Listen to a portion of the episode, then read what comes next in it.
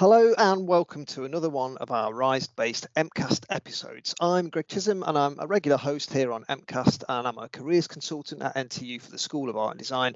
And I'm very lucky today because I'm joined by Isabel Briggs. Hi, um, I'm Isabel. Um, I am the Financial Capability Project Officer.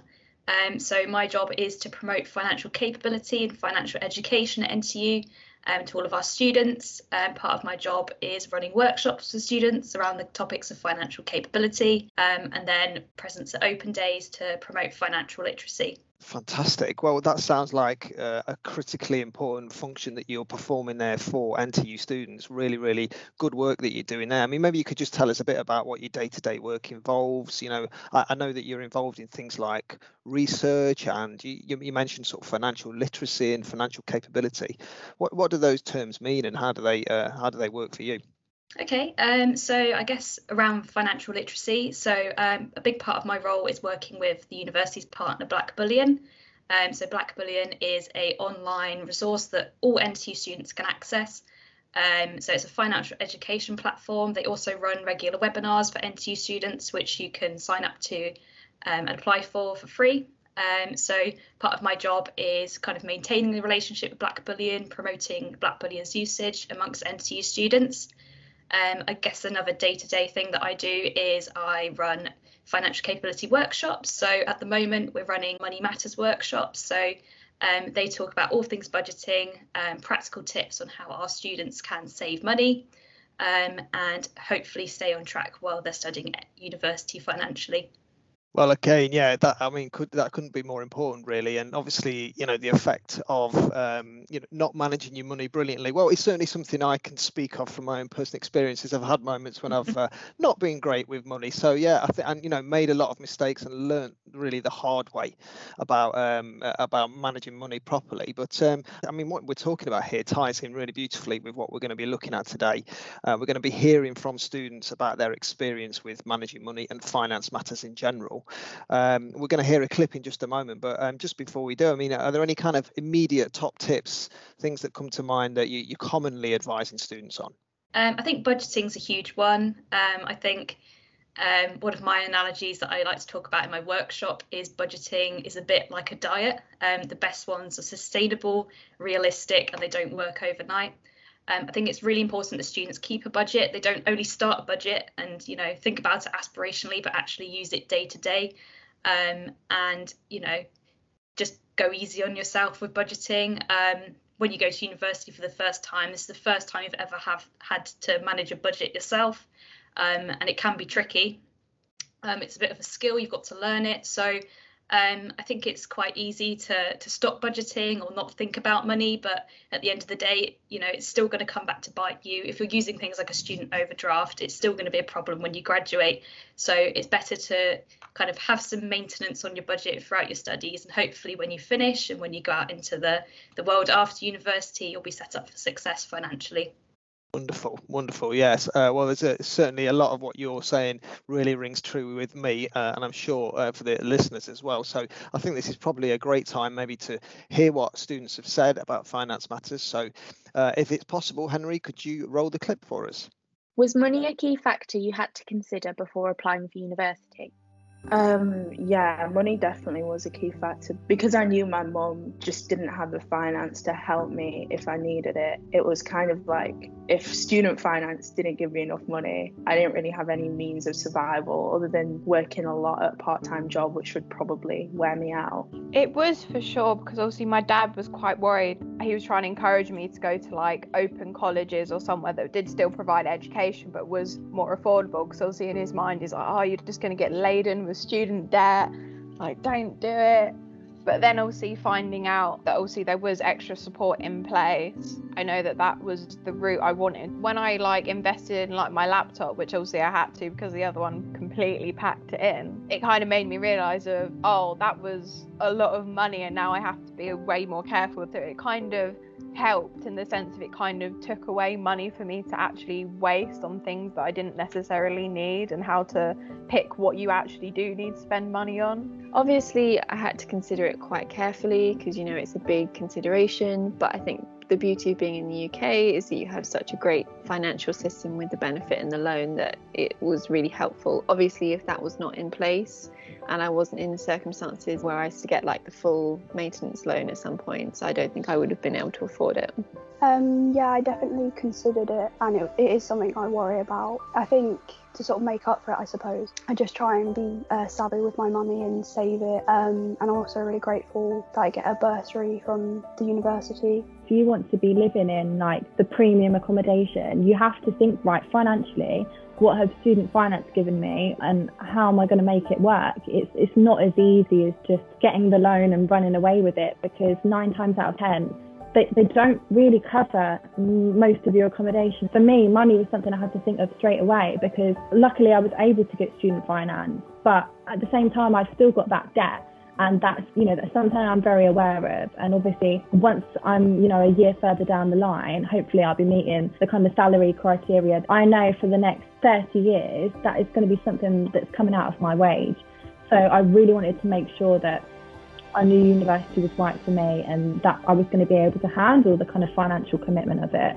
So it, it was something in my mind, definitely. And I did look at different unis and their grants and their, like how they help the students. That was definitely something I had in the back of my mind. But at the same time, it didn't fully put me off. I was like, oh, I'm gonna I'm gonna do it regardless. Brilliant. Well, that was so good to hear from uh, students speaking about their experience, speaking about their thoughts about money, there was some some really interesting points that the students raised there. Um, I mean, it's it shows what a significant role that money and finance plays, not only on their decision to go to university, but also how they really choose to spend and, and save their money while they're studying. Um, so, uh, you know, there's a, a, few students in there mentioning things like bursaries, and uh, and you know that's tied in with Rise, which is obviously what this uh, this podcast is about. Part of what this podcast is about. Um, maybe you could tell us a bit about things like bursaries, Isabel. That must be something you you have uh, a fair bit of experience with. Yeah, so um, my job is within the student financial support team. Um, so we do offer um, a range of bursaries for um, NTU students. So um, a couple of the key ones are the NTU bursary. So that's £750 paid in three instalments.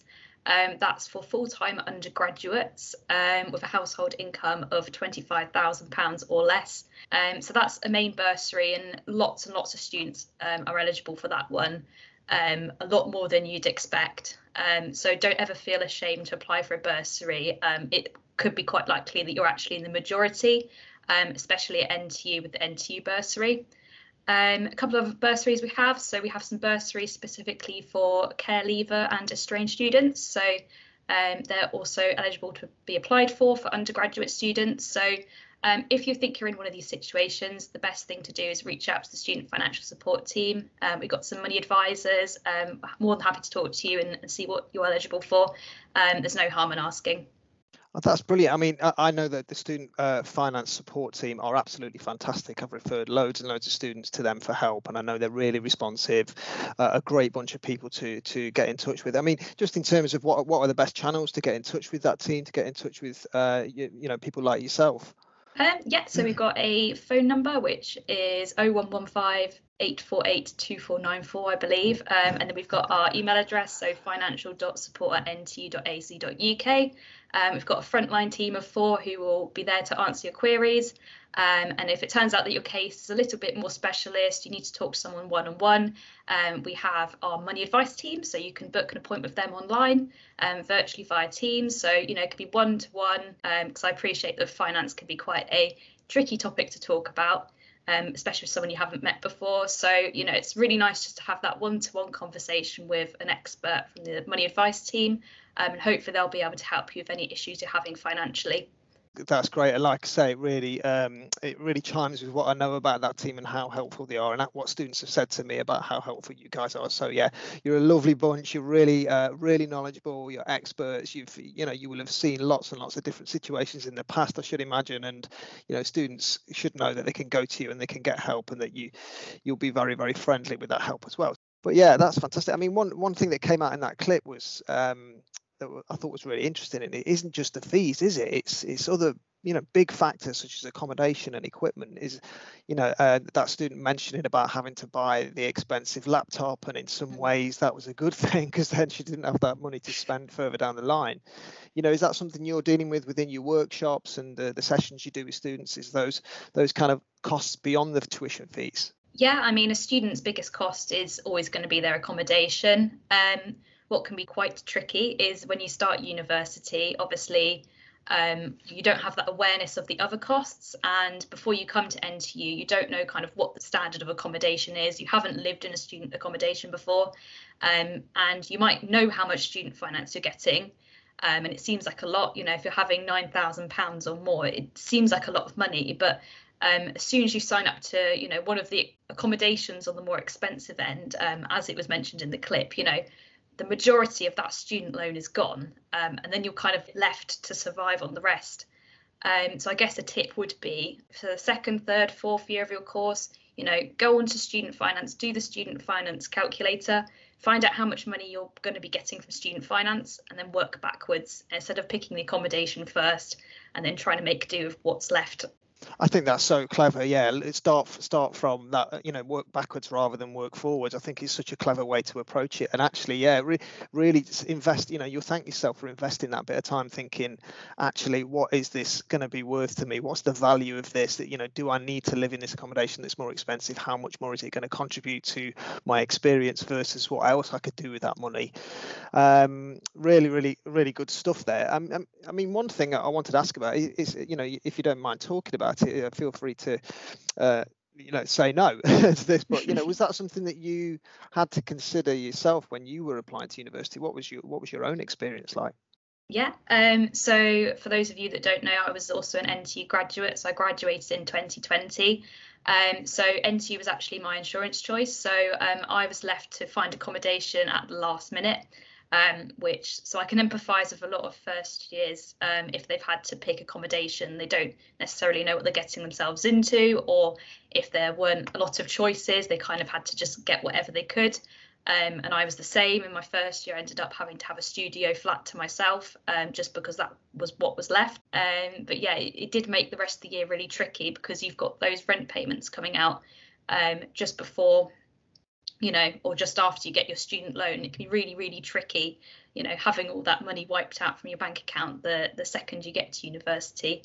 Um, and I think a, a particular problem um, for a lot of students is the way that the student finance lands. So a lot of accommodations, and I especially, especially students from a lower income household, might, and I particularly found this myself, is that it's so tricky to pay for accommodation. Usually places want their your deposit or you know the first month's rent before you even move in before you even get your first installment of student loan. Um, and i can really empathize there because it was so tricky to get that money. Um, you know I, there was one of the clips where um, a student was talking about how you know her mother couldn't support her and i i can empathize with that because that's exactly how i felt when i when i came to uni yeah, I mean that was a theme that ran through what the students were saying there is that you know the parents, uh, uh you know, they couldn't, they didn't have the money to support uh, their their their daughters or sons uh, uh, through this experience, and you know they were concerned, and they were, you know, even advising them, don't don't take up university, you'll be you'll be saddled with debt, it'll be too expensive, and I think, you know, and th- uh, those students have had to make some really hard and difficult decisions and do a lot of thinking about the finance side of things to be able to make it make sense, and obviously that's that's your own experience as well. I know one of the things that came up in the clip was kind of being riddled with debt um, and that kind of concept. Um, I think as someone that's recently graduated, um, not a lot of students kind of think about what happens in life after university. So um, financially, things do change quite a lot. Things like a student overdraft will disappear. You start having to pay council tax the day you finish your course. Um, and it can be quite overwhelming um, as I experienced it myself. But the, the main thing with student finance is you know they don't start taking those payments in out of your paycheck until you're earning over the threshold, which I believe is about twenty-seven thousand pounds at the moment, um, and then it's kind of nine percent over that amount. So to put that into perspective, at the moment I'm paying eight pounds a month towards my student loan, um, and if I hadn't gone to university, um, you know, I wouldn't even be eligible or meet that threshold. I, I wouldn't be earning enough. So um, it's more of an investment, I guess, in your education and yourself going to university. Um, and I think we're really fortunate in the UK that that kind of repaying that student loan is proportionate to the amount of money we're earning. Um, and I don't, you know, I don't miss that eight pounds a month. Um, it's kind of just like a tax for going to university. So yeah, I wouldn't worry about the debt. Um, I think when you finish university, um, you can log on to student finance and see exactly how much you've borrowed, um, which can be quite frightening. Um, but just you know, when you look at your paycheck, it's not as frightening as it as it seems, and it does get wiped off. I think it's after 30 years. So yeah. Yes, I think that's well. That's so great to hear you say that because I think there are some misconceptions about how that works. You know, not just within the student population, but also for parents as well, and might not necessarily understand exactly how that works. And like you say, eight pounds a month is probably not going to be um, something that you'd uh, massively miss. Um, and, and and you make a really really valid point. Is that you know you wouldn't be earning the salary you're on now, or highly unlikely that you'd be earning it at this point if you hadn't been to university. So, um, so yeah, it's the, it's that offset, isn't it? Of you know the boost it gives to your career options and to your, your eventual salary versus what you'll pay back and actually how much you'll pay back over a long period is, is not something that um, should have too much of an impact. Brilliant, thank you for that. And then uh, just another point that came up within the clips was um, students talking about getting a bit of additional money. Um, you know, and one student mentioned the idea of having to work a lot to be able to fund that, and that that might, you know, be a kind of dra- something that drain them and might make it too hard. But the, there's some real positives uh, for working whilst at university as well. And the skills that you develop in those roles, you know, it might be your first exposure to an office environment, um, and you and you build up skills, you know, such as money management, organisation, communication. The list goes on. I'm I'm such a massive advocate of work experience of any kind during university, but you know if it can be something that actually helps to support you and you gain a whole load of skills from as well, then all the better. Well, unfortunately, we're very nearly out of time, and I've really, really enjoyed speaking to you today, Isabel, and really enjoyed, um, you know, hearing what the students had to say about their their experience financially. Um, I mean, uh, my producer's given me a statistic that um, students from high income families with a 2-2 class degree are likely to earn more money than a student from a lower income family with first class honours. I mean, that's quite an interesting stat. It's not a particularly nice stat in some ways. I mean, what do you think about that, Isabel? What's your thoughts? Well, I think it has to be, I guess I'd have some questions around that statistic. So, you know, if that's for the whole of the UK, obviously, um, those students might have gone to different universities, you know, it's kind of hard to draw a conclusion from that um, unless we kind of had the specific data for NTU. Um, however, um, obviously it is quite alarming, but um, I think it kind of speaks volumes to the purpose of kind of the Rise project and the Rise team because it is narrowing that gap between you know people from a higher income household in some cases and things like the NTU bursary, um, kind of all these incentives that NTU is kind of putting towards um, lower income students to kind of narrow that gap and and give them the opportunities, I suppose. So you know a someone from a higher income household might be able to afford to go on an unpaid placement, but someone who's from a lower income household might find that really tricky, um, mm. especially if they've got to, you know, pay rent somewhere. So things like the Rise bursary can be awesome for stuff like that. Um, but yeah, it's it's it's quite alarming. But um, you know, when you're at university, it's the perfect time to, I guess you could use that statistic to motivate you. So you know, make sure you're making the most of what employability has to offer you know make sure you're the best candidate because you can't exactly change your household income but you can definitely change how employable you are and kind of the efforts that you put into finding a graduate role Oh, Isabel, that was a wonderful thing to hear you say, and I couldn't agree more. And actually, your analysis of that particular stat, I think, was um, spot on and very, very interesting as well. Um, yeah, exactly. I agree with you entirely. You know, is that you know uh, those structural things that are in place can be a bit difficult to overcome, um, but certainly there are opportunities. There are things that NTU are doing in terms of all those support to help students, uh, widening participation students, and also again, lovely plug there for the employability team is we want you to get the very best work. We want you to have the very best opportunities, and we will, um, you know, move heaven and earth to help that help that happen for you and to support you getting the right uh, opportunities, the right work experiences, the right jobs once you graduate. So yeah, please come and make full use of the employability team and the financial support team uh, while while you're at NTU. We're here to help, and we're a lovely bunch. Brilliant. Well, great to talk to you uh, once again, Isabel. Uh, I wish we had a bit longer, but unfortunately we don't. So um, I'm going to say we'll look forward to having everybody join us again next time time, and it's uh, goodbye from me.